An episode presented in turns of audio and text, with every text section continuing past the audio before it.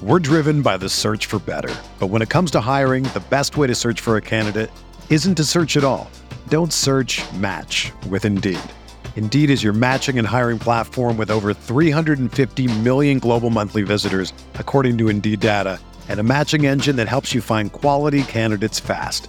Ditch the busy work. Use Indeed for scheduling, screening, and messaging so you can connect with candidates faster.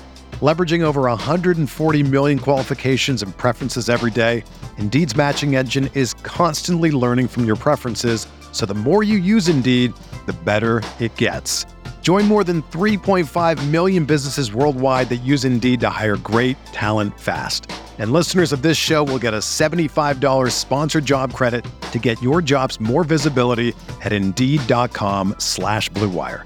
Just go to Indeed.com slash BlueWire right now and support our show by saying that you heard about Indeed on this podcast. That's Indeed.com slash BlueWire.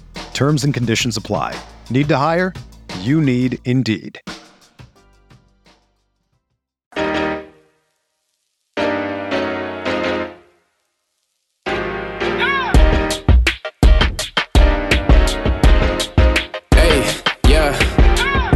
Like Kobe in the fourth quarter. This is the Dane Moore NBA podcast brought to you by the Genesis Company coming at you Thursday afternoon. It's October 26th. I got Britt Robson from MinnPost here with me.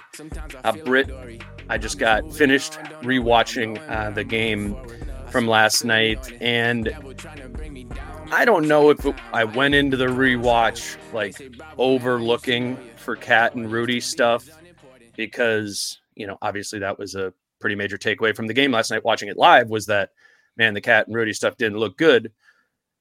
It looked worse watching it back. Again am i hyper fixating on on some of those teams? I mean i things I, I know the excuses first game.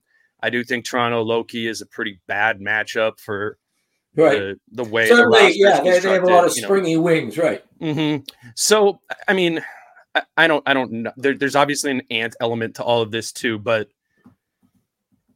24 hours ago on a scale of 1 to 10 where were you at with your concern for the KAT rudy pairing and how that was all going to be work out this season versus kind of what's your 1 to 10 now 24 hours later today? Did it change? I think from 5 or 6 to like 8 or 9 oh i mean you know I, yeah. I i've never thought I said in the thing I wrote from MinnPost that they were going. to It's going to be glitches. It, they are not going to work together. I mean, I've I've been saying that for a long time now, um, and I'm not trying to be a jerk about it. You know, um, I just don't see how those two guys. We've seen them both on the floor. Mm-hmm. Seeing Rudy as long as we saw him individually on the floor without KAT last year, just reaffirmed to me how a guy like mm-hmm. KAT sharing the floor with a player like that is not a good mix. Right. And then if you see KAT, you know, and you remember we've seen KAT for like seven years before Rudy got here. How does a guy like Rudy Gobert make KAT better on the floor? I mean, I just don't. But given all of that, I still think that they are a very good team. I think they win despite that pairing, not because right. of that pairing. I've always mm-hmm. felt that. I mean, not always. I've felt that way perhaps since the infamous last preseason game of here when we actually saw them play together. But you know, um, well, to me, let, let me ask you about the, okay. the, the positive part of it, right? Like what I said to Kyle when, when we went on last night after the game was double big pairing looked terrible. Ant shot really inefficiently, and they got boat raced in transition. Yet, I think to your point of the talent of the group, they were leading after three quarters on the road and ultimately only lost by three to probably like a I think we predict Toronto to be a league average team, right? Maybe they'll Yeah, I think they're between like 37 and 40 wins. Uh, in yeah. the East, you know, I I feel like that was a winnable game that they lost because they have terrible court IQ. In addition, I mean, I I will tell you right now, even more than the big man pairing, which you focused on. I just focused on the absolutely ridiculous decision making that happened all the time. I mean, the mm-hmm. shot selection, KAT driving in traffic and ignoring open threes, pump faking until he was covered and then driving. I mean, you're just, um, and and deciding he had to go one on four every third time down the floor. Um, they have, they don't trust each other at the end of the day. They don't trust their teamwork. And it's, it's, you know, I'd love to, I know I'm going to sound like a Finch apologist, but if you were a coach and you saw the preseason, as we all did, what would you think? Would you think this team is actually ready to move the ball and to play as a team? I mean, that was the whole thing. Yes, I would have. Is that, you, yeah. yeah. They looked really good. They looked like a team. They looked like they wanted to move the ball around, share the ball, occasionally take their turn if they really felt like they, you know, were mm-hmm. on it for that particular time, particularly with guys like Ant. Um, and, you know, just it just they fell apart at the first sign of well, we know from two years ago when the Wolves played fly around that the nearest cop by far was Toronto. Yeah. Toronto plays the exact same way mm-hmm. um, as the Wolves did two years ago. If they pressure you, they put you into turnovers and then they run. Yeah. Um, and they, they, don't play big, but they play uh, aggressively and they they close out, they trap, um, and so the Wolves should have known all this going in. I mean, the scouting report on that kind of thing is take care of the ball. Don't make stupid mistakes that they're counting on to take advantage of. To expose you in transition, yeah. 34 to 12 in transition is why they lost the game at the end of the day. And a lot of that transition came off really stupid shots and really bad positioning shots that were so bad that no one was in a position to get back yeah. because they thought the the play was was yet to unfold. Instead, Ant and KAT were busy short circuiting shot clocks, and I don't know. I mean, and Finch, Finch said after the game that 75% of the transition defense problems in that game were about the offense, which I think is echoing yeah, what you're saying there. Exactly. And and and then another 25% is just simply not getting back, which is yep. another thing they don't do. Um, it was very disappointing to me to see this because um, I was thinking that KAT would be different because KAT was acting different. KAT was going to, you know, he, he, had a new mindset. You know, it really felt like he had a new mindset. He wasn't me in the glad handing, you know, please don't kick me guy. and basketball wise, he looked different he played a different style of basketball in FIBA this summer too. I, mm-hmm. I, don't. I mean, a lot of people seem to be making a lot out of. Oh, he's been very different in the media. I don't. I don't take that to be a huge behavioral. I think it's change. very, very difficult for him to do that. Yeah, so I, that's what, that's I don't. I, I, I guess it. what I'm saying is I don't care. I don't yeah. see that as a data point. It, that's just that's my uh-huh. opinion on it, or or a very small one. Right. I, I think and and that's why I'm he, reacting he, to the basketball. Yeah, the FIBA. He he was he was quicker to shoot the three and more confident to shoot the three. Playing the uh, four. Look, yep. It looked like you watch Karl in the Dominican Republic tape. Like right away, the first game I watched of that, I was like, "Wow, this is awesome!" They're playing him as a four.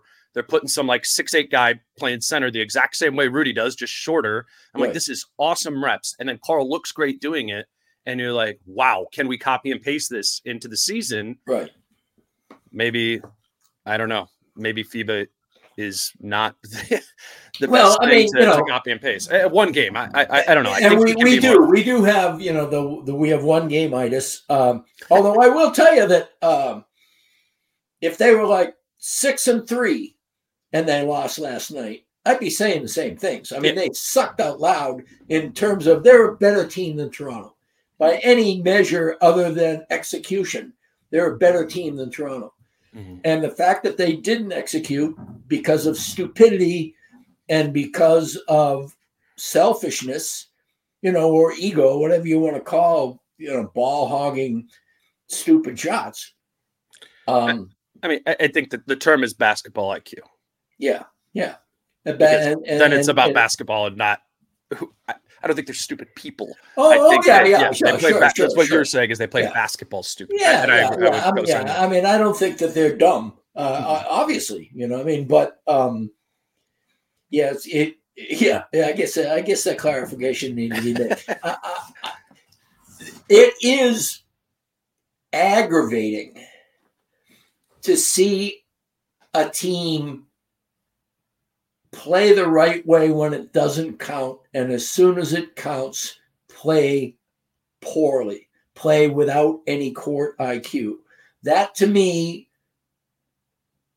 I want Mike Conley to say something. I want I want an organizer. I want Slomo. I want mm-hmm. Finch. I want somebody to just not wait till after the game, get in the huddle and say, What are you guys doing?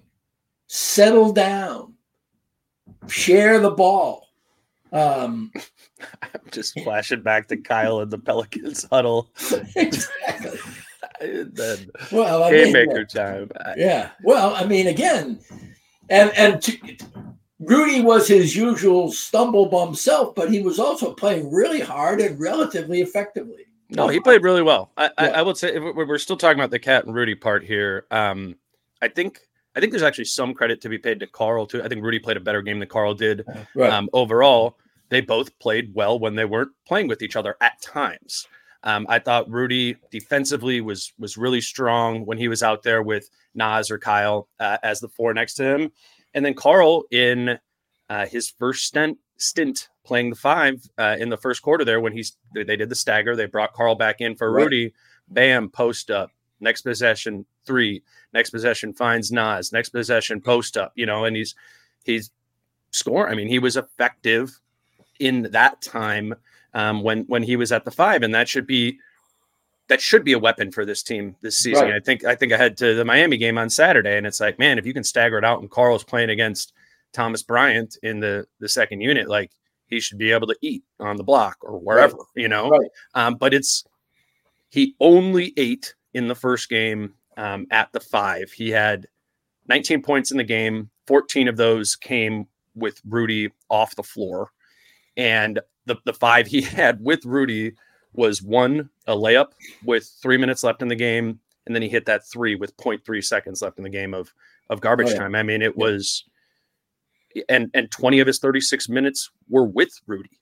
So he did all of his real individual offensive production, the good KAT things, right, the best right. parts of his game when he was out there by himself, um, which is was maybe kind of predictable. And inevitably, and I mean, if it wasn't for the fact that it goes against all the financial shenanigans this team has pulled, I would have said, yes, inevitably they're going to turn to slow mo. Inevitably, Kyle Anderson is going to be the guy. He may have led the team in minutes played last night, for all I know. It certainly felt like it. he certainly led the team in minutes played in the second half. Yeah, uh, he played. He played thirty minutes overall. Uh, okay, I how many in the second half? I can pull that up here. Second half, he played sixteen, which was oh, more really? than everyone other than KAT, Rudy, and Ant. He played. Oh, okay, that's funny. I thought he played more, but anyway. Well, you felt him. Your point is, is you felt him, and you felt Finch feeling him. I mean, yeah. when things were bad, when the transition D got bad in the third quarter with with KAT, Rudy on the floor, boom, timeout, Kyle into the game. Right. Closing lineup at the end of. I, I was kind of like, who's going to close this game? Because I felt confident reading the game script that that Finch was going to close with Kyle, and I'm like, well, what does that mean for? For Rudy or KAT? Are one of them going to be sat? And then I, I, called it a half measure, which I think it was by putting Kyle in there to close at the 3 uh-huh. um, which is not going to be an option when Jaden's back. You know, yeah, like, I think that was politics. I really do. Yeah, and that I, I was real. I, I knew we could feel that there was a legitimate argument for not closing with both of the bigs in, right. in that game. And and I, I tweeted it out at the time. I'm like, I'm really curious to see who he who he closes with because it's is it politics or is it you know the and, and I don't know. I'm, we're not in Finch's yeah. head. But I mean, you know, like on, politics. On the other hand, Ant missed a wide open shot and KAT missed a wide open shot yeah. in in the like the the last possession where they really mm-hmm. had to had to get a score. Uh, they had two good looks from their two best scores, and it didn't happen. Yeah. Um, but I mean, I get what you're saying, and um, the doubling down not only in terms of KAT and Rudy, but in terms of Naz and any reasonable person has to look at their their bottom line, their their payroll sheet, and say, "How the hell are you going to afford Carl Ander- Kyle Anderson?" Yeah. You know, and and meanwhile, yet again, you know, despite the fact that it's the worst look for them that he is the best player on the floor, he was the best player on the floor. um, I so so you know, like going back years, you know, like three, four Yeah. years, like I, I've always had a curiosity about a real rim protector next to, to KAT, you know, way before Rudy Uh-huh. was never, you know, considering that. You know, when Miles Turner's name was out there every single deadline for the 2020s, I was like, ah, I'd be curious to see what, I, you know, I'd be interested in that, right? right. um, uh, next to KAT. So like, I cop to having been a person who was curious and probably if it were me would have made a Giddy center look next to Karl. I I, I Uh-huh. would have done that too. But I was thinking about it just because they played Jakob Poeltl. And I'm like, speaking of half measures, like just what if it would have been a half measure and you just went and got a Jakob Poeltl? Right. rather than you know rather than a Rudy. And it's like Rudy's for sure better than Poeltl, and Rudy played well in this game. I, I really I think I, I think I'm higher on Rudy's game last night than, than you were. But I'm I'm No, I actually thought it was. I thought it was good. I thought Hmm. you're not going to change some things. My opinion of Yeah. Rudy is similar to my opinion of KAT and Rudy, Sure. which is that uh, it's it's not what it should be. It's not what they're paying for, but it Right. will. It can it can suffice under most circumstances. So, just back to, to wrap the the Poeltl thing. It's like Yeah. so I, I'm thinking about it naturally because they're playing him. I'm like, that's a very they're very similar archetypes of players, right? Poeltl and Gobert. And and I looked it up. I'm like, what, what did they give up again for for Poeltl? It's like a first and two seconds at the deadline last year when he was on an expiring contract. Like that was a pretty hefty p- price to pay. Right. And then they re-signed him to a four-year, seventy-eight million dollar contract, nineteen five every year, which is less than half of what Rudy will be making every one of those years, and probably for about a fifth of the draft capital that Oh yeah. the right. that the that the Wolves paid. You know, um, it's uh, it's in these times when it doesn't look good that this is when my mind and other people's minds wander there. But it's just it's a it's a tough blow to start the season um, with as bad as the the two of KAT of KAT and Rudy look together, and I think it's only natural natural for your mind to kind of wander into like. Why did this Well, happen? this brings me back to what I keep trying to say, which is Poeltl doesn't care if he doesn't shoot. I mean, I really, you get that vibe from him on the court. He knows what his role is. He works at his role. He does what he does. If he gets the ball, he's kind of surprised. And at the same time, he has a good floater, you know? I mean, Yeah. he, and, and They'll you know, shot. uh, I don't think that KAT would be trying to force the ball down to him You don't think you there would have been like no- 12 no high time. lows to Poeltl? Yeah. What You know, I mean, was that? And so again, that's what I'm saying is that um, reputations and fit are two different things, and both have an impact on talent. Um, if your fit is bad, your talent isn't as good. If your Yep. reputation forces things that shouldn't happen, right. um, you know, I mean, I do think that one of the draws, one of the draws the Wolves made toward Gobert is, hey, we're going to use you. We're going to unlock your offense. Mhm. Um, you know, I which, thought we were over that, man. I, I really did. yeah. Well, I mean, I like, honestly. and maybe it was just simply because there were occasions last night where he was one of the better offensive options, quite frankly. That's right. but at the same time, um, it look at the half court. How many times was it a single action or two actions rather than just a little bit of probing? How often did they try to probe, or how often did they try to get Toronto to overcommit on that defense? They had no baiting at Mhm. all of that defense. They did not play intelligently in terms of understanding what Toronto wanted to do mm-hmm. and using Toronto's aggressiveness against them, which is what teams that beat the Wolves two years ago used to do all the time. You know, I mean, you can do that. You had a guy like Mike Conley on the floor. You get, you know, uh, people like KAT and Ant. I mean, you have the talent to basically move the ball around and s- stay disciplined, probe, probe until somebody overcommits and then pounce. I mean, you can do that. And um, it wasn't structure or flow last night. No, no. But more than anything else, I thought it was uh, last season. See how good we are. No, it was also kind of like even more than last season. It was like we're going to prove that last season wasn't anything at all because we're so much better this year. Right. And I'm going to show you right here, you know, rather than this is what we do that's different than last season. Swing, swing, swing. You know, right. Give me some passing, you know. I mean, just uh, oh over six from the bench in the first half, seven assists and seven turnovers in the first half. And that was the better half of the two they played. I mean, that's what's crazy. Quick break here. Today's show is uh, brought to you by Falling Knife Brewing Company. Um, I heard it was packed there for for the season opener um, on on Wednesday night, and again, um, they will have the the game on for the home opener. If you're not going to that that game, uh, they are, however, having a Halloween party that night simultaneously. so it's it's one of those where the game's going to be on, but if you show up in your Wolves gear and you see somebody dressed up like a banana or something, you know, it's it's Halloween weekend. But uh, Falling Knife is uh, the place that we're always uh, pimping on here to to go check out the games um, if you're wanting to watch with Wolves fans. It might be Halloween, but uh, but I do think that will be a fun game uh, to watch with other people. So that's Falling Knife Brewing Company in uh, in Northeast Minneapolis.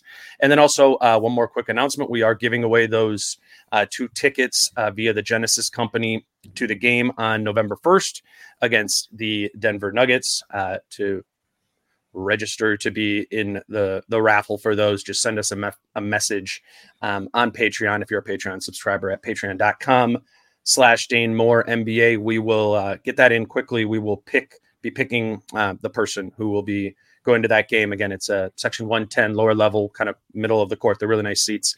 Um, so so get your name in there for that. Um, and we will let you know if you have been selected for the game on november 1st against the denver nuggets. Um, all right, Britt, let's uh, let's talk about Ant a little bit yeah. here. Uh, I think that is the we, we, can we I did hyperfixate on on KAT and Rudy, but a big part of of the story of last night's game, as crazy it's as it sounds, given how hot he started, scoring the first ten points right, right. Uh, of the game for the Wolves. It's it's crazy to look at his stat line uh, at the end of the night and see eight for twenty seven from the field, while he shot four for seven from three, so it was four for 20 from two point range. Um, it was, I, I put down in my notes, just you cautioned about this kind of exact type of game happening uh, in your in your season preview where I, I, think you nailed it. And Ant has clearly ascended. Like Ant is better than than he was last season. There's some danger about that being a double edged sword, right? Where right. he can kind of stab himself in the foot with that, obviously by taking some some bad shots and maybe not uh, moving the ball in the way that this this team needs him to do. Um, yeah, it was it was kind of exactly that. It was way too much ant show with uh, way way too little uh, effectiveness shooting from the field. In a classic ant fashion, he owned all of it, of course, after the game, yeah. uh, and I wonder what the statute of limitations on that is going to be. You know, I mean, I, I wonder um, if in like year seven, yeah. when it goes, oh yeah, you know, I did that. That's all on me. You know, I mean, mm-hmm. at some point in time, accountability only works if the mm-hmm. behavior changes. Yeah, you know, um, if the behavior doesn't change, then the accountability becomes emptier over mm-hmm. time. It becomes a way to uh, shut down real scrutiny. Mm-hmm. You, instead of saying, oh, um, Ant needs to atone for this, you can say, well, Ant's already taken account for this. So sure. we don't have to, we can drop the subject now. Um, and I don't know, I'm not there yet because he's 22 years old, and I think he is game know, one, yeah. You know, carrying the mantle of. Uh, he, he is the guy to anybody outside of the Twin Cities um, yep. who has any doubts at all uh, who this team is. And I know we're not supposed to talk about who this team is, but there are two timelines and there are clicks. They're not clicks that exclude other people, mm-hmm. but there are clicks that naturally have come together. I mean, Naz and Jaden McDaniels have worked out like year, you know, during the off season mm-hmm. with poor Nate Knight as the third a few a few seasons. But I mean, they really did have a thing where they, you know, if you get in the gym, you know, in the middle of the summertime with people and no one's thinking about basketball at all, and you're working on your game in anticipation for what it's going to be like three or four months down the road, that's a bond. Mm-hmm. And uh, Jaden and Naz haven't, and Ant kind of joined it this summer and kind of knew about it anyway, just because Jaden and Ant and Naz are close, and yeah. they're really, you know, and they're the same age. And let's face it, uh, Mike Conley, Kyle Anderson, Rudy Gobert, uh, and Karl-Anthony Towns. That's the other star performers on this team. Um, you look around, you those other three are going to congregate themselves. They're the ones that are going to, you know, be interested mm-hmm. in, you know, what the latest thing that you know hip hop is dropping right now or whatever, or you know what's streaming in some place or whatever, you know. Mm-hmm. Um, so good, good, pop culture references there. sure, I think I probably dated myself. This is this is what twenty four year olds do. The opposite direction, streaming. I think streaming is cutting the edge. yeah, that's interesting. you heard my hesitation, didn't you? I did. I, I, knew, I, did. I knew I was. I wanted to let. I wanted to see where it was going. Uh. I'm just hip to the new vibe, you know? Yeah, yeah, yeah, yeah, yeah.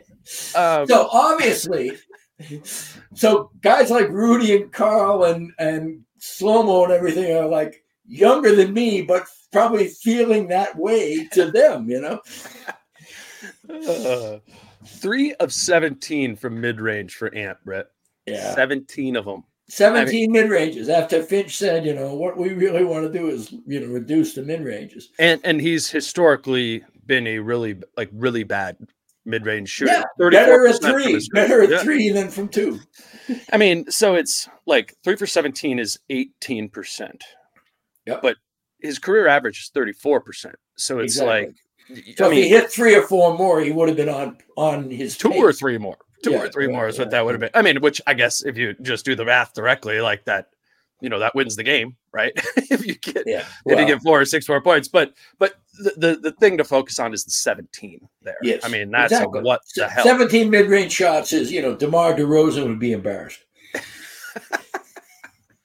he he averaged uh he averaged 5.7 mid-range shots per game last year, which was too many. You know, we we came right, in and Finch right. said that. I mean, like it it was too, it's it's just whatever. Like that can be cold, right? Like you can get away from some of that, but there was there were a couple what, what I noticed a little bit more of was like intention from him of starting in the mid range, which mm-hmm. is kind of like one possession stood out to me. It was like a it was a post up. Right? It was like semi transition post up to him.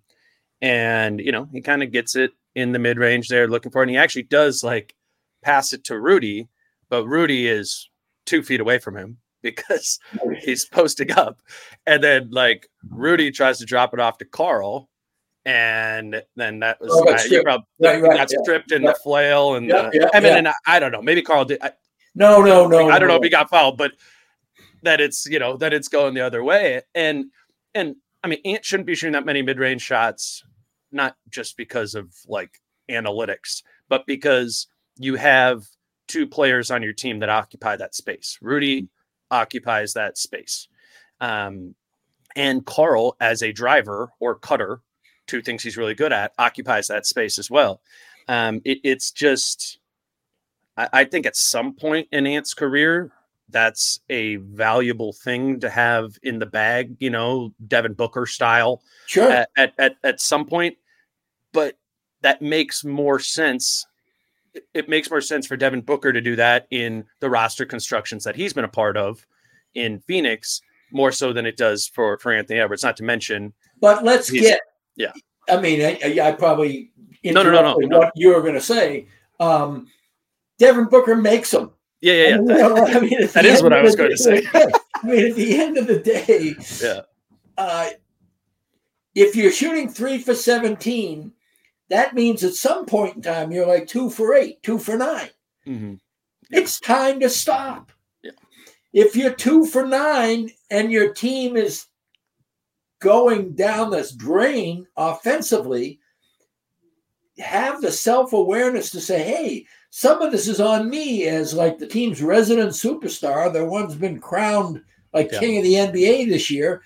Uh, maybe I should stop missing mid range shots mm-hmm. uh, and and see if there's a better look than me missing mid range shots out there on this possession.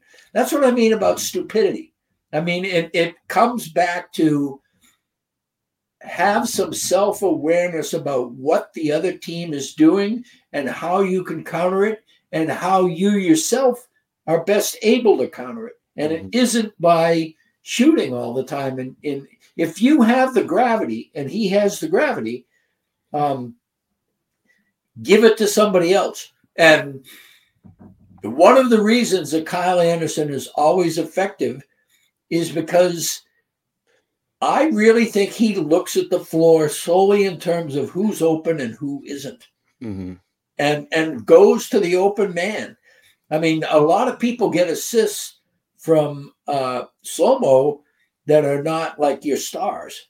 Um, it, I, it just, I don't know. I, and I, I guess I want to reiterate that Mike Conley was an invisible man last night. He, yeah. you know, he had he hit some nice threes early, and um, you know, he didn't play a bad game. Although Schroeder got off, I think led the team. it was more like Conley right after the trade deadline. Conley. Yeah. All I know is that he needs to be more of a leader.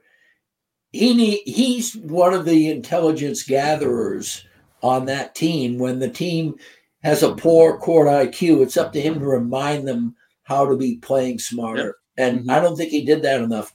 If he tried, then apologies. And, you know, it's a shame they don't listen to him.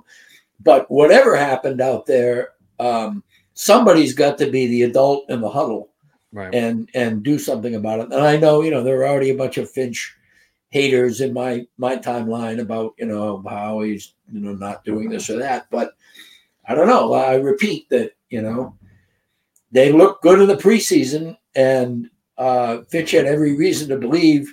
And Finch did. So let's talk about this for a minute. Yeah. Finch Finch sat uh, Karl before Rudy, which was new. Yeah. And he played Troy Brown an early thing, and I don't think that. I think that was Shake Milton being so bad right away. Well, I think that. I think the Troy Brown was Jaden not playing right he, and needing and I guess wanting to add another person to the rotation. I guess that's it. Yeah. Although I don't think Troy played in the. Did Troy play in the second half? I don't think so. No, he didn't. But but my point is is that uh I mean Jaden was hurt the last four preseason games, and yeah. uh and Troy Brown didn't necessarily get a lot of burn in those either. I, so. I think it was well. I think what kind of you know messed it up was to to the kind of the bench point in which yeah you have you're struggling with the KAT and Rudy deal right. offensively. Right. Ant's not making shots. You know, that's the time where you want the next guys. You know, right. you, you mentioned Conley. I would say could have got more out of Naz. Uh, in this game, but really like the the bench, you didn't get anything from Shake uh, right. uh, until in the third quarter. You kind of did. I Actually, he, yeah, he he began. I think he he um he was nice in the uh, third. One of the weaknesses is that um and Finch and others do this in the front office, I think, and certainly Finch does this, says, I think this guy is X. Well, that doesn't mean he is X right away. Mm. You know, I mean, Finch thinks that Shake Milton is a point guard. Um, he might be, but he's not an immediate backup point guard. He he did not look like a point guard out yeah. there his first stint, you yeah. know. And so maybe think about the fact that the guy's played point guard, according to basketball reference, 10% of his minutes in his mm-hmm. first five years in the league. And now he's with a new team in this new role. Um, mm-hmm. Maybe uh, you know, put some better ball handlers out with him or something. I don't know. I mean, but not have a you know not rely on him uh, necessarily to be a point guard right away. Although again, it may be again this microscopic look, and that he, mm-hmm. it's just first game jitters, and he'll be fine. But uh, because he did get better, he, he had a much better well, second half. You you remember that uh, when Jim Pete talked about how good Naz is operating out of the corners? Yes. Remember that? And when it was it was not That was Shake's pass. It was Shake, which Shake's kind of thing is that like baseline drive. He's got that seven one wingspan where he kind of like goes out of bounds, but not out of yep, bounds. Yep. Slung it to Naz there, and Naz takes him off the dribble there. Like that, it's like that type of playmaking creation, I feel is really bankable from Shake. But I think to your point, it's not the traditional like at the top of the key. Yes. I think in the half court, like at the top of the key, just from having watched some of the Philly stuff, I think when he's doing that, he's more of a scorer and he's mm. more of like a off ball playmaker when what Finch wants him to be is an overall playmaker uh-huh. and then maybe or a, a, point of attack playmaker and then maybe more of a shooter off ball um too. So I, I think the, the glass half full on Shake is figuring out his role. Right. You know, and he's got an NBA body. It's nice to have that kind of size in the backcourt when you sure. want to want it in the pinch. I mean, that's something they didn't have. Nowell Forbes and Rivers, none yeah. of those guys were large last right. year, mm-hmm. and so it's good to have somebody you know who can knock around. And Pat Bev. I mean, this team needs some size, man. Yeah. Well, they and that you know we yeah. haven't talked about the physicality, which was yeah. awful in the second quarter, and you know, mm-hmm. and it just and the third quarter for that matter. And being uh, big doesn't make you physical. I mean, that's what we learned last season. I think this group can be physical. Um, that that you know, that's when they win because of their size. Is when they are both big and physical, which happened so few times, you know, last season. And to win the high 40s amount of more than 45 right, games, right. like you're going to need to impose that size, you know, and you know what's interesting is who who who led an attitude for this team last year? Led in what? Who had the attitude on this team last year? The who was the enforcer? Oh, TP. TP. exactly. Yeah. yeah. No. Yeah. They, Taurean they could have used him in that game. Oh, mm-hmm. they could have. They definitely could have. Uh, you know, it it is a shame that so many things I mean, the things that you thought you had in your pocket and you were looking at the things that were sketchy. Um, the sketchy things were sketchy, but the things you thought you had in your pocket were sketchy too. Yeah. And so uh, I didn't think this team was going to miss Taurean Prince because I thought they they put some good pieces into you know what was going on, well, and that might still be the case. And that might still be the case, but a guy who can knock down threes, play in transition, and cop an attitude are the three things that Taurean Prince does, you yeah, know? No, and all of those would, would have come in really handy. I uh I saw this floating around out there kind of as a disproof like they, they the Wolves starters had a 81-3 offensive rating, which you know that means that they scored 0.8 points right, per right. per possession or per game, pretty much. 100 yeah. possessions is a game. Yes, um, and and that is a, a crazy low number. The the worst offensive rating in the NBA last season was Charlotte at 1094, which is a big step up from that. But I would caution to remind people that when KAT and Rudy shared the floor last season, not an insignificant sample right. size, they had an offensive rating of 107.5. They were a terrible, terrible, terrible offensive team when Karl and Rudy shared the floor last season, worse than Charlotte. Um, so I don't know. Like, yeah, 81 3 is a terrible offensive rating too, but it it's it not just means that everybody else didn't do anything either, you know? Yeah. And and but this is why this team was 23rd in offensive offense last season. And like, what do you think I mean, because individually, Rudy Gobert did not look bad on offense last night. And at the same time, I mean, we need to break this down a little bit if we can. Let's do it. Um, because what is Gobert denying his teammates on offense by being on the court? I think one of the things he's denying them is fluidity because he does own a particular circle around the basket that is it's it's almost it's like Rudy has his turf he, he covers on defense and less obviously but still tangibly I think Mm-hmm. He has his turf on offense too. Uh, you know, I mean, you're not going to kick him out the way you might just automatically kick Vando out or something. You know, yeah. um, and you know you, you don't want to slight him. At the same time, if you he has led the NBA in field goal percentage and has done really positive things on offense, albeit in a system that was grooved to him um, in, at both ends of the court. I just don't understand. Um, KAT and Rudy should not be as bad as they are together on offense as they are. And I don't know why that is. I I mean, it's a lot of reasons. It's they're in each other's way. There's not a there wasn't a structure in place that I felt balanced that out last night. I mean, I think that's just the necessary thing here to make it work with Rudy, which might not be the best thing for KAT or individually, or might not be the best thing for Ant. But I mean, you need to have more structure in the offense to make it work for Karl and Ant if they're on the floor with Rudy. Like that that that's why we're you know we're talking about the ant post up, the mid range is all that like the reason they're playing from that range all the time or getting tough floater range shots is because they're in each other's way.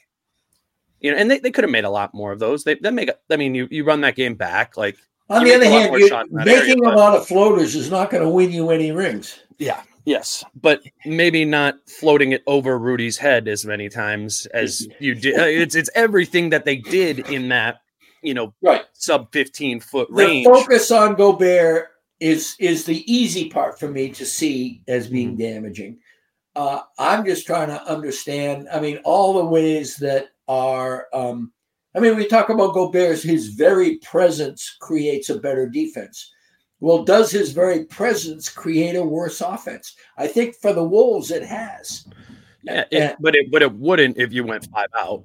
But that you know you don't want to do that because you have Anthony Edwards who is this slasher. You don't want to do that, or Finch doesn't want to do that because he doesn't want to stick Karl in the corner uh, in that sort of way. But I think ultimately this they're going to have to come to a decision on whether or not they're going to tweak the offense more towards making that work with Rudy in the mix or or not. And and and last night it was or not, you know. They right. whenever they got stuck and things were in the way, it was like, all right, let's try another high low. And or you know, or Karl had different opportunities where he could have just taken it all the way himself and and missed him. I don't understand the logic behind and Finch says this a lot.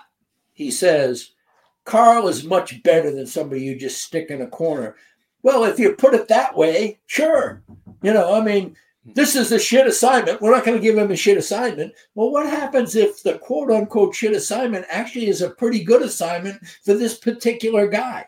You know, I mean, if KAT makes six threes from the corner, what does that do for the rest of the offense? Well, and and it's only again last night 20 minutes with Rudy, 16 minutes without him. Right it's not going to be in the corner in the 16 minutes without him. Right. So it's like, I don't know. Could it be the 10 of the minute, half the minutes you're with Rudy, half the possessions you're with Rudy? It's more of a perimeter orientation for Karl, which it is, you know, but his orientation is perimeter at the top of the key, not the, the corner. And, and he's always been a great top of the key shooter, and he was terrible mm-hmm. last night. And he never looked like he was in a rhythm. Um, he never had his usual KAT thing going on, and mm-hmm. I don't know why that was.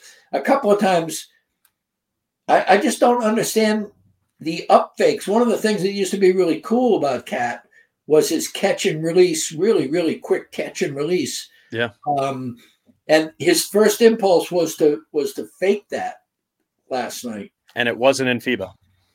No. And and and I think it was to basically judge. I think he wanted to to put it back down and take it on the deck or catch people jumping around at the up fake and hit the you know the low man. I mean, KAT's first two dimes were wide open layups yeah. for his for his teammates, mm-hmm. and uh, it got progressively Rudy worse. First. Yeah, yeah, exactly. It got progressively worse after that. And uh, do you remember on the broadcast Grady saying? Karl just walked by the table and told us he's going to the basket for the rest of the night.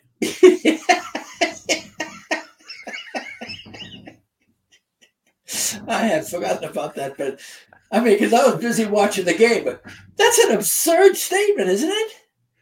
Uh, it I mean, it depends on who, like, yeah, if it was the 2018 19 team where you're surrounded by four guys on the perimeter, no, by all means. The fact that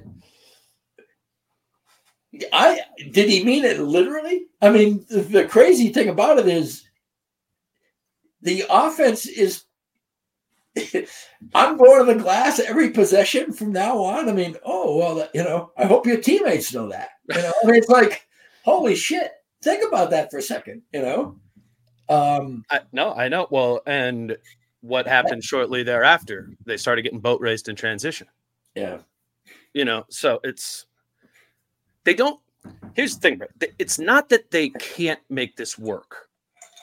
I think Finch actually feels pretty confident that there are ways in which to make this work. He is. I don't think the players do. I don't think the players know what mm. that is, particularly the main ones, Ant and KAT.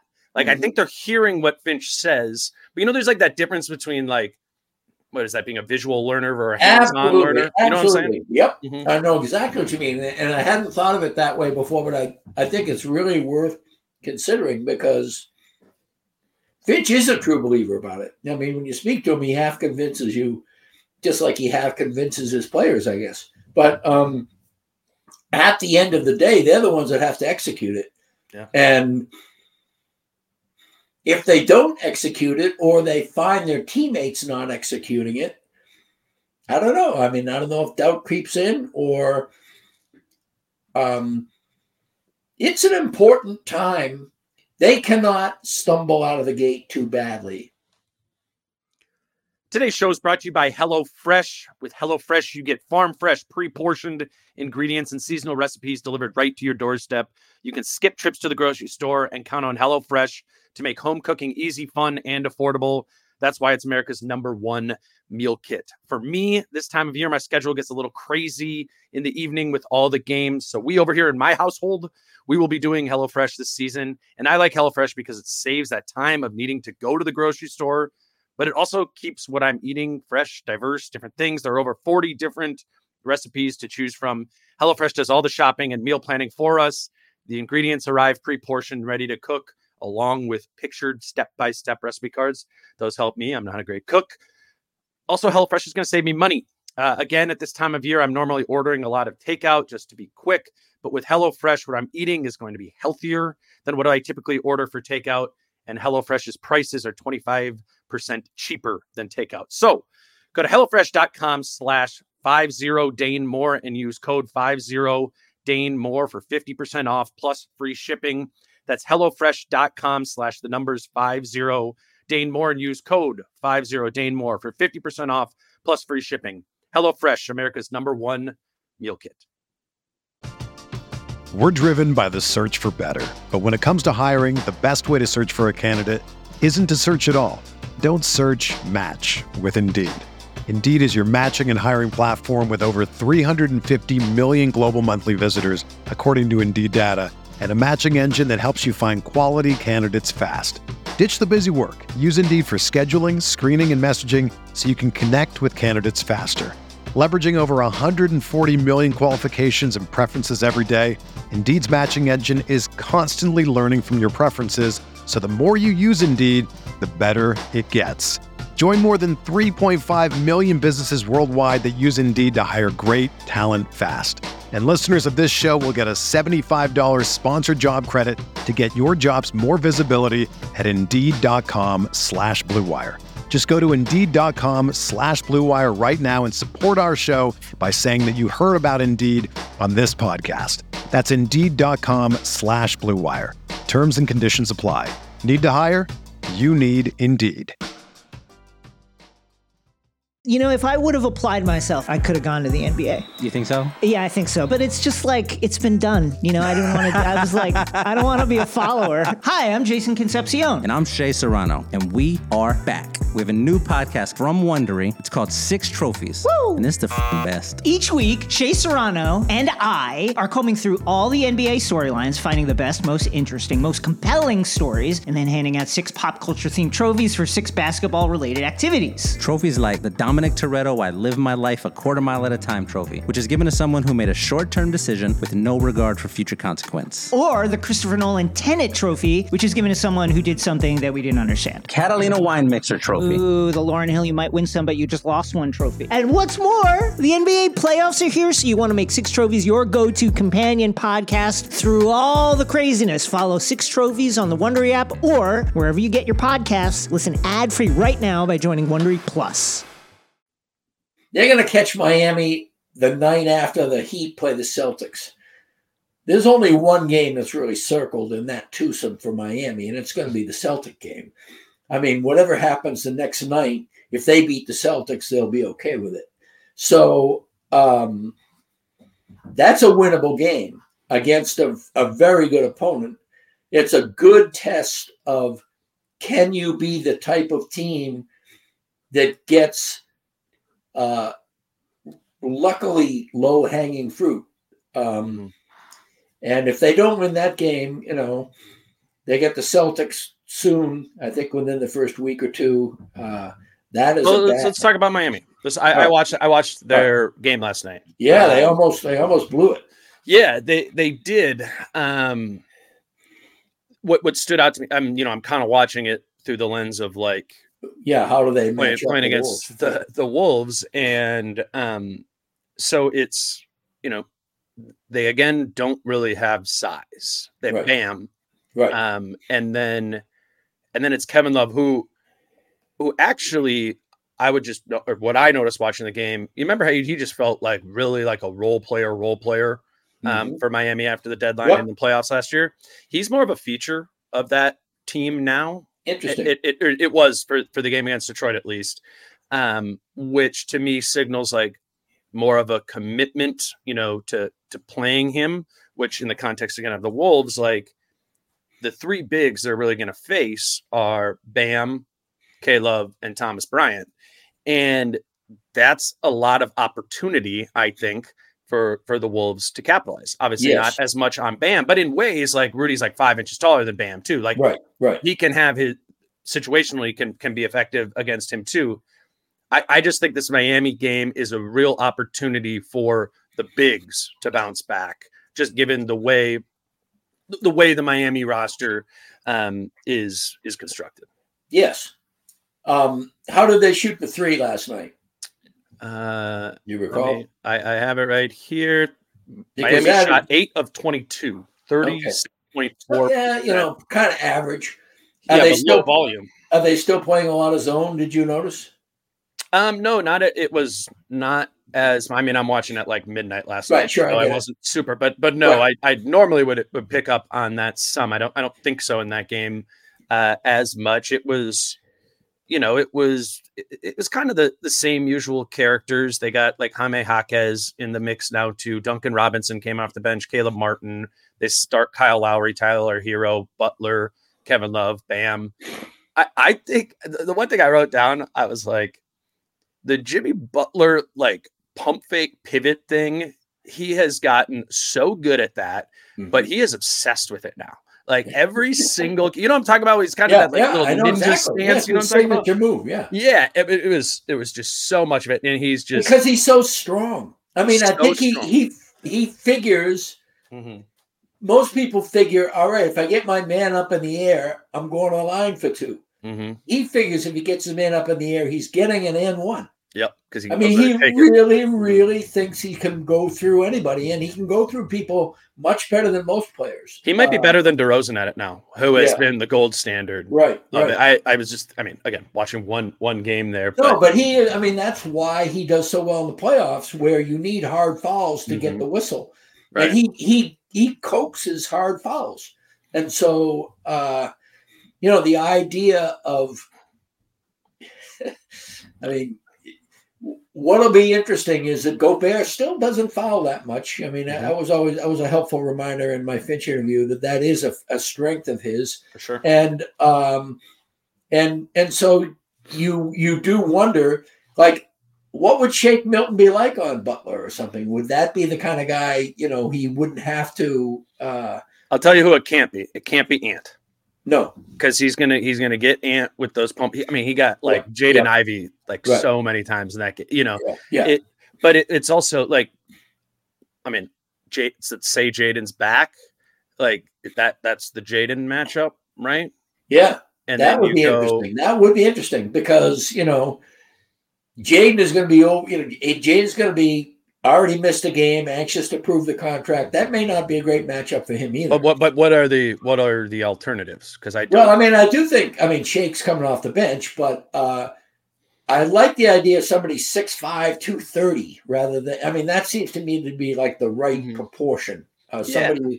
who's built like Butler, only a little mm-hmm. bit bigger. You know? Yeah, yeah. No, I, I think I think Shake would be. Uh, I think Bam Adebayo is actually the perfect guy to guard Jimmy Butler. To be honest well, he is not on the Timberwolves. right. It, it's, I mean, and we learned this right away in in Game One against Toronto. I think every, I think every matchup, it's worth talking about. Like who KAT gets put on. They ultimately yep. decided to put him on Barnes at least to you know to right. start the game. Uh, they they put Ant on Siakam to right. start the game, which I found right. uh, interesting. Nickeil ends up starting on on the on the point guard. Yeah, yeah. And, and Schroeder, and and then it was it was Conley chasing Anunoby. So I wonder, do they put Conley on Love? Woo again? Probably. You know, but although, then who does Karl guard? Yeah, it's not going to be Kyle Lowry. I, I, know. So it, it, it's just every right. game you you like put it up there. You put the two five there, and you, it won't be Tyler Herro either. I mean, so yeah, you're right. It's it's probably you know what? KAT's probably got to guard love. I think I would put. Yeah, it has to be. I was going to say I'd rather I'd rather see KAT on Bam, but then who does Rudy guard? And it can't be Kevin Love. So no. yeah, yeah, you're right, right, right. So mm-hmm. I wonder yeah. if Rudy could float. Could you get away with a float? On that? Might be a good zone game.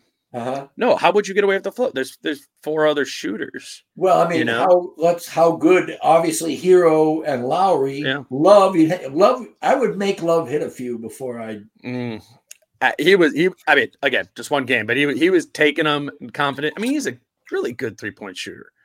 I it's not a there's not a dare guy. The reason they put KAT on Barnes, this is the probably the bigger takeaway, right? Mm-hmm. They chose to put KAT on Barnes because that was the least threatening three point shooter. That's the the ideal KAT matchup is a guy who can't really shoot the three and isn't a huge threat off the dribble. Barnes has some of that off the bounce game, right? And that was what made me be like, eh, I'm not sure they're going to actually go with that.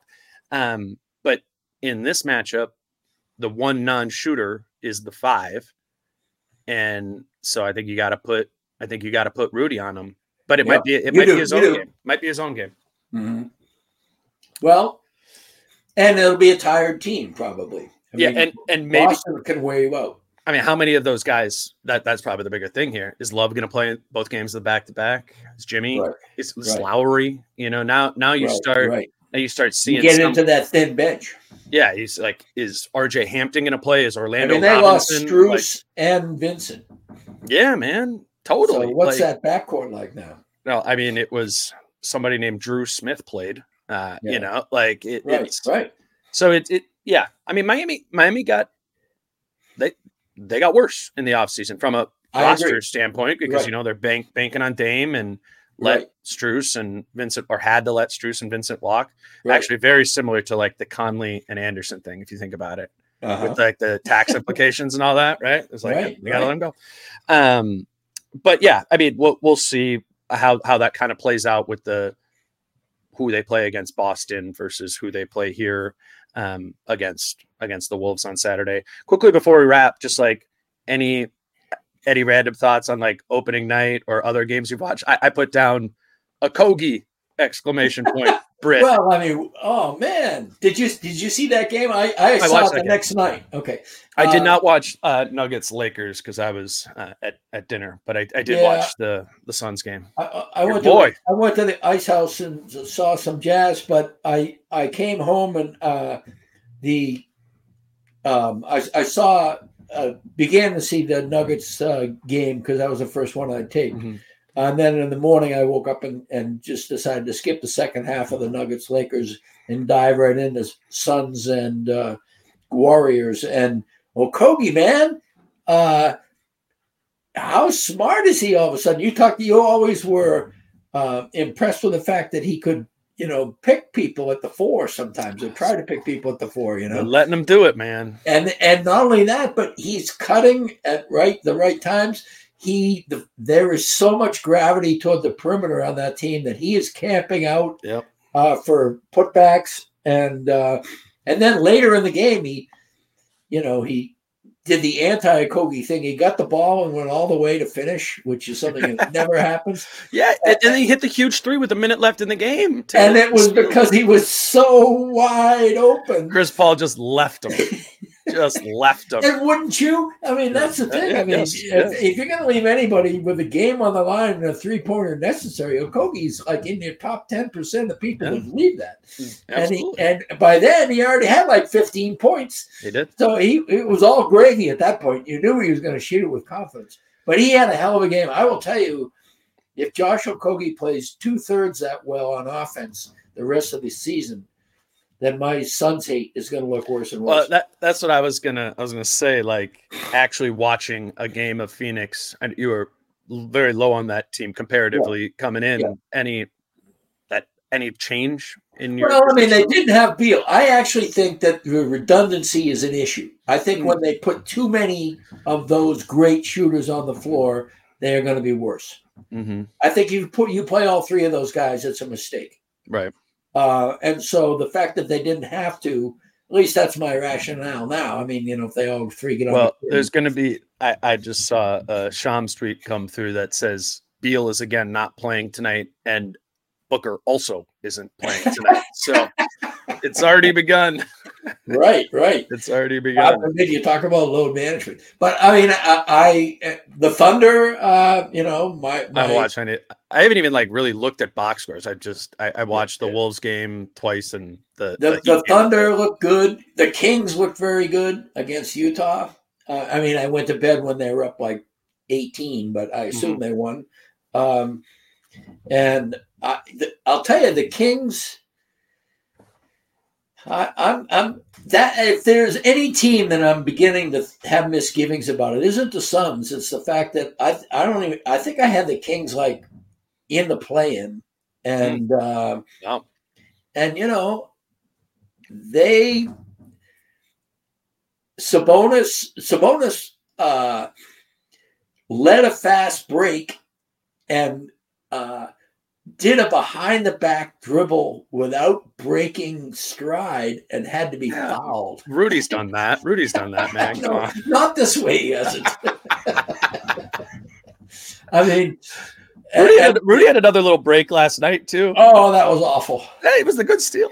It was a good steal, and that's really exactly where it should have ended. Yeah. You know, stole the ball. It was like Okogie. Looked up. That's, Uh, did you? I tweeted he Okogied it. Oh, I literally said that. I did. I did. Yeah, no, he, he Okogied it. And I mean, he needed to just stand up straight, look around, and find a guy who could dribble better than he could and get mm-hmm. him the ball. You know, that's again, you know, so often. If this team um, continues to shoot itself in the head rather than the foot, it's going to be really hard.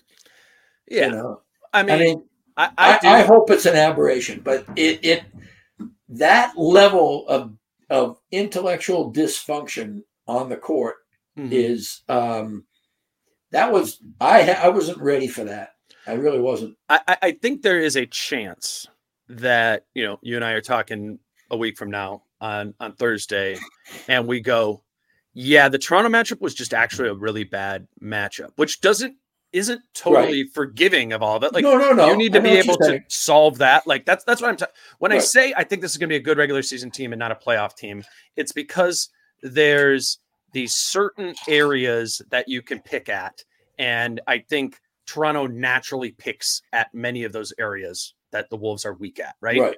So you know, if a week from now they've beaten Miami, they've went into Atlanta and won, and maybe and then on right, Wednesday right. they they played Denver tough.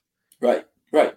Like you you come out and you go, okay, those were three teams that they match up significantly better than Toronto, even though Toronto's the worst team of that whole bunch. Right. I, I would say um, that that's just the interesting thing about this funky team yeah. and this funky roster is certain teams are, are going to be a problem with that. That's the glass half full. That's the optimistic look as we go. And and that has to be that's the glass half full right now. Certainly, what I remember, I remember, uh, I remember when um, they lost to the Spurs like twice in three games in the first five weeks or three weeks of the season, and we were saying, well, you know, it's a new lineup, and Popovich is a, a, master at you know getting the most out of his team and figuring something out. Right. I mean, in retrospect, no, the Spurs were a bad team all year.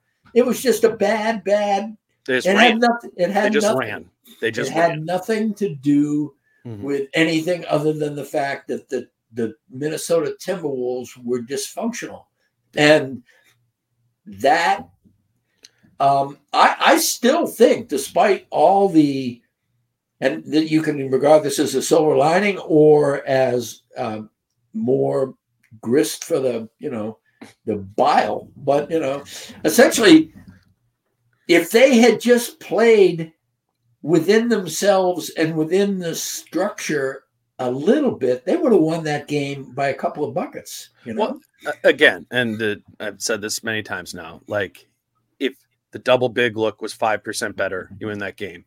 If Ant is a little bit more efficient, you win that game. If you get back in transition a little bit more in that third quarter when you got boat raced, you win that game. So it's the flaws and the things I think we're picking at are real. yes. That doesn't mean they're going to lose all those uh, every game. You know, they had Right. those same issues last season, oftentimes extrapolated extrapolated in a way that it was even worse, and they still won 42 games.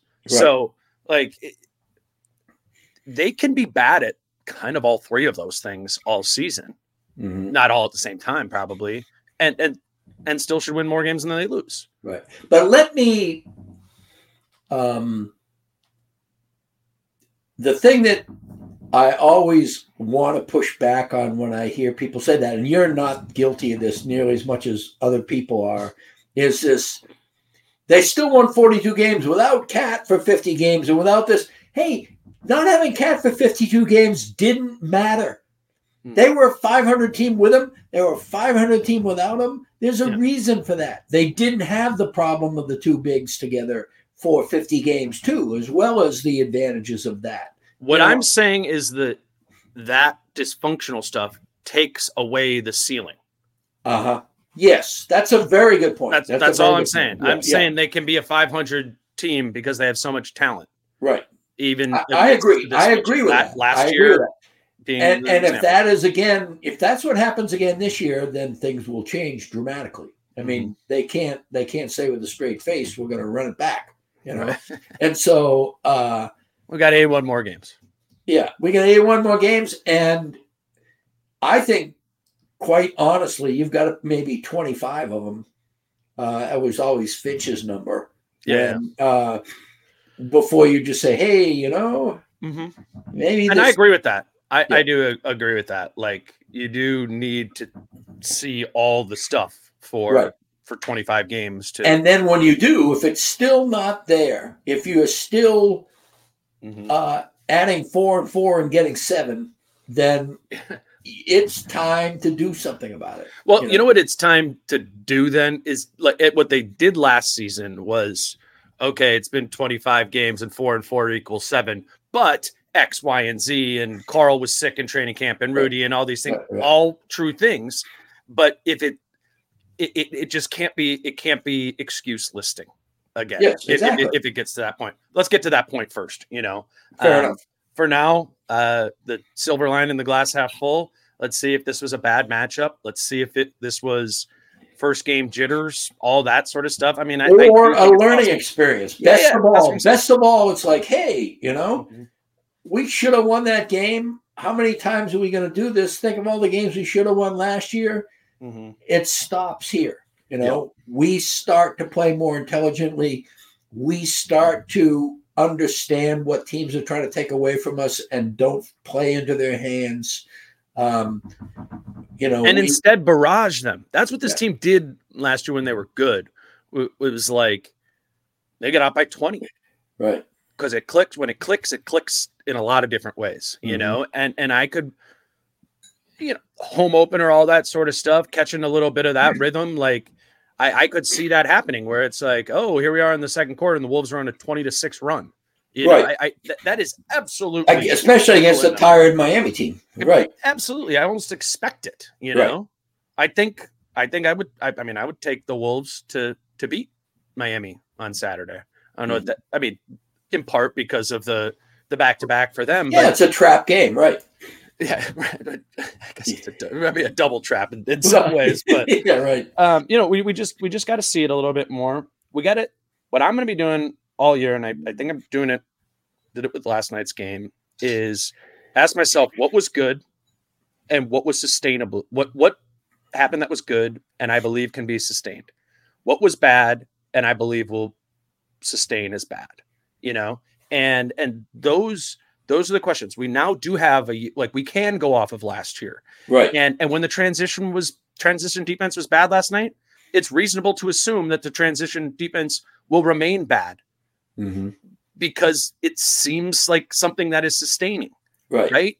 And the, the things that do work, Karl at the five or defending in the half court, they were awesome when it wasn't right. transition. They were an awesome defensive team.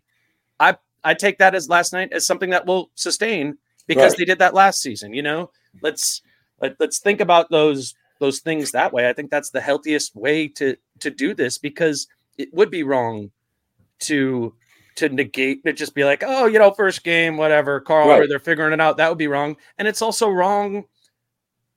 I mean, if we're trying to look at this logically, to go one game, all right, trade KAT, you know, which oh yeah, absolutely. I'm hearing both of those things from the million. Of course, well, but I mean, I got last night. Yeah, that's you know, that's the fan horde. You know, there's a hive mind in fans that um, I always tune out. I mean, I respect their opinion, but we we operate in two different worlds. I make that clear every time. You know, I laugh at people saying we're you know we're destined, we're martyrs for the life. You know, I'm just well, you know, you, you know, you could always do something else with your life.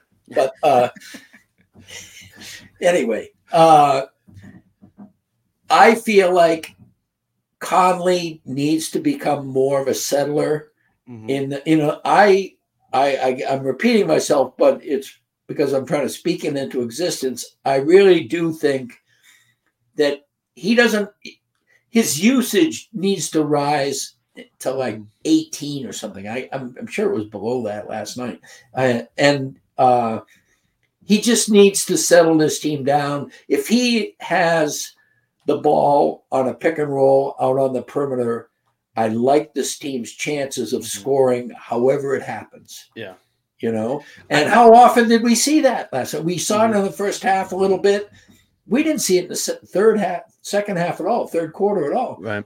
That didn't didn't the offense constantly feel hurried to no purpose? Mm-hmm. Which is, and I, and I think a lot of that is on Mike. Yeah, And and I like that you're pointing at the a player on the team who has this super high Q score, right? And we're assigning blame there too. Whereas we're assigning blame to Karl as well, who doesn't have that that Q score for whatever right. reason. And I would say to Naz as well, who I mean, I think Mike and Naz are like the two, I mean, hand to side, like the most universally just kind of everyone's on their side all the time. Right, sure. right? Well, Mike needed to do better at managing the offense, and Naz needed to take a deep breath and mm-hmm. and control. I mean, and, and, part of his game thrives on chaos, but a big part of his games gets derailed by chaos as well. this is not just about Karl and Rudy and Ant. Right, it isn't. Right, Be- right. And I know, like most teams, it is about the big three in in many ways. Because this big three is weird, it's about the connecting pieces. We learned that last year with Kyle Anderson, right. and we we in a positive way with Kyle Anderson. We learned that in a negative way with Jaylen Nowell Like and D'Angelo Russell. And exactly, how do these things around the big three click in? Um, I think that makes it that, that makes a huge difference. And I'm also open minded uh, to the obvious absence of Jaden having a a different yes. impact on that. What if Jaden gets six of his little cutter buckets in the in the first quarter when the only thing that was happening was Ant scoring? You know, Jaden isn't just a point of attack defender.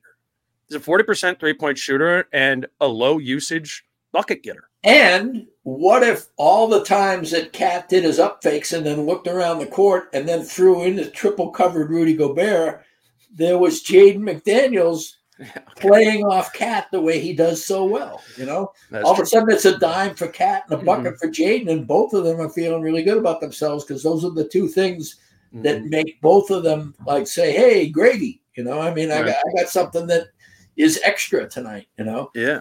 Uh, they, they, had no extra last night. They got no. nothing. They got no extra from Nickeil.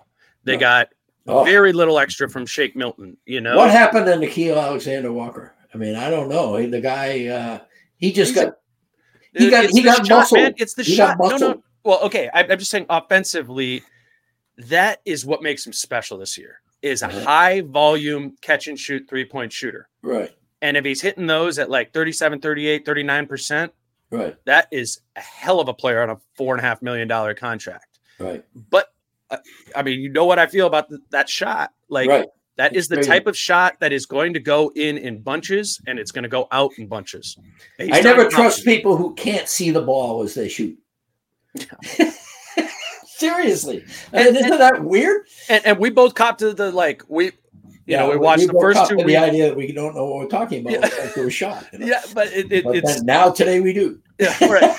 it's just it's a it's a funk. I mean, I, I think he's going to get, particularly when the ball movement is back. Nickeil is going to get so many clean three point looks on this team, and that is a great like extra little thing to, to add into the offense that saves you a possession of somebody needing to barrel their head down or someone desperately trying to make an entry pass into Rudy. Like you can cut some of those down and have some of the low usage guys, the Jaden cuts, the Nickeil corner threes, that stuff.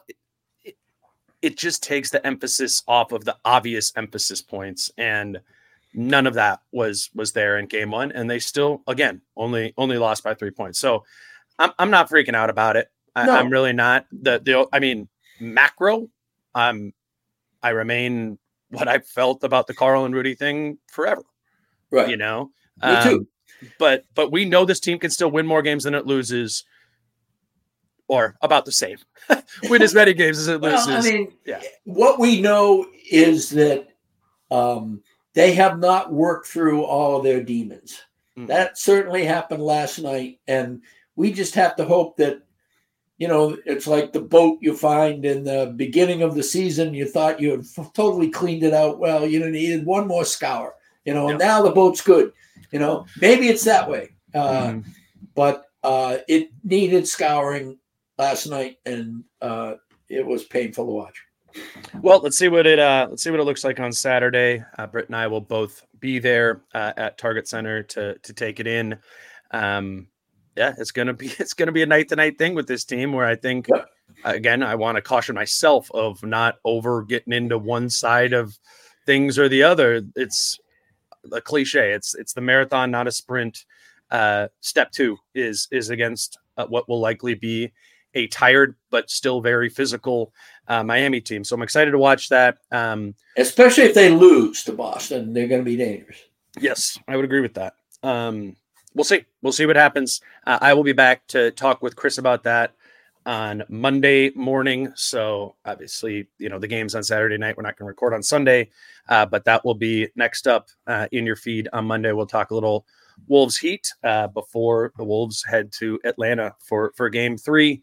Uh, Britt, appreciate you doing it. If you guys want to check out Britt's season uh, preview, which has elements of it that were proved very prescient um, and in how how game one went. Check that out uh, over at MinnPost. Both of us have uh, tweeted out links to that. So um, find that, give that a read, and uh, yeah, until Monday with Chris. He's Britt. Follow him on Twitter at Britt Robson. I'm Dane at Dane Moore NBA. Uh, until Monday with Chris. Peace out. How I'm feeling, man, I hope it never stop, yeah. Green and so you can find me in the crowd, yeah, yeah. Don't let standards ever, ever bring you down, yeah.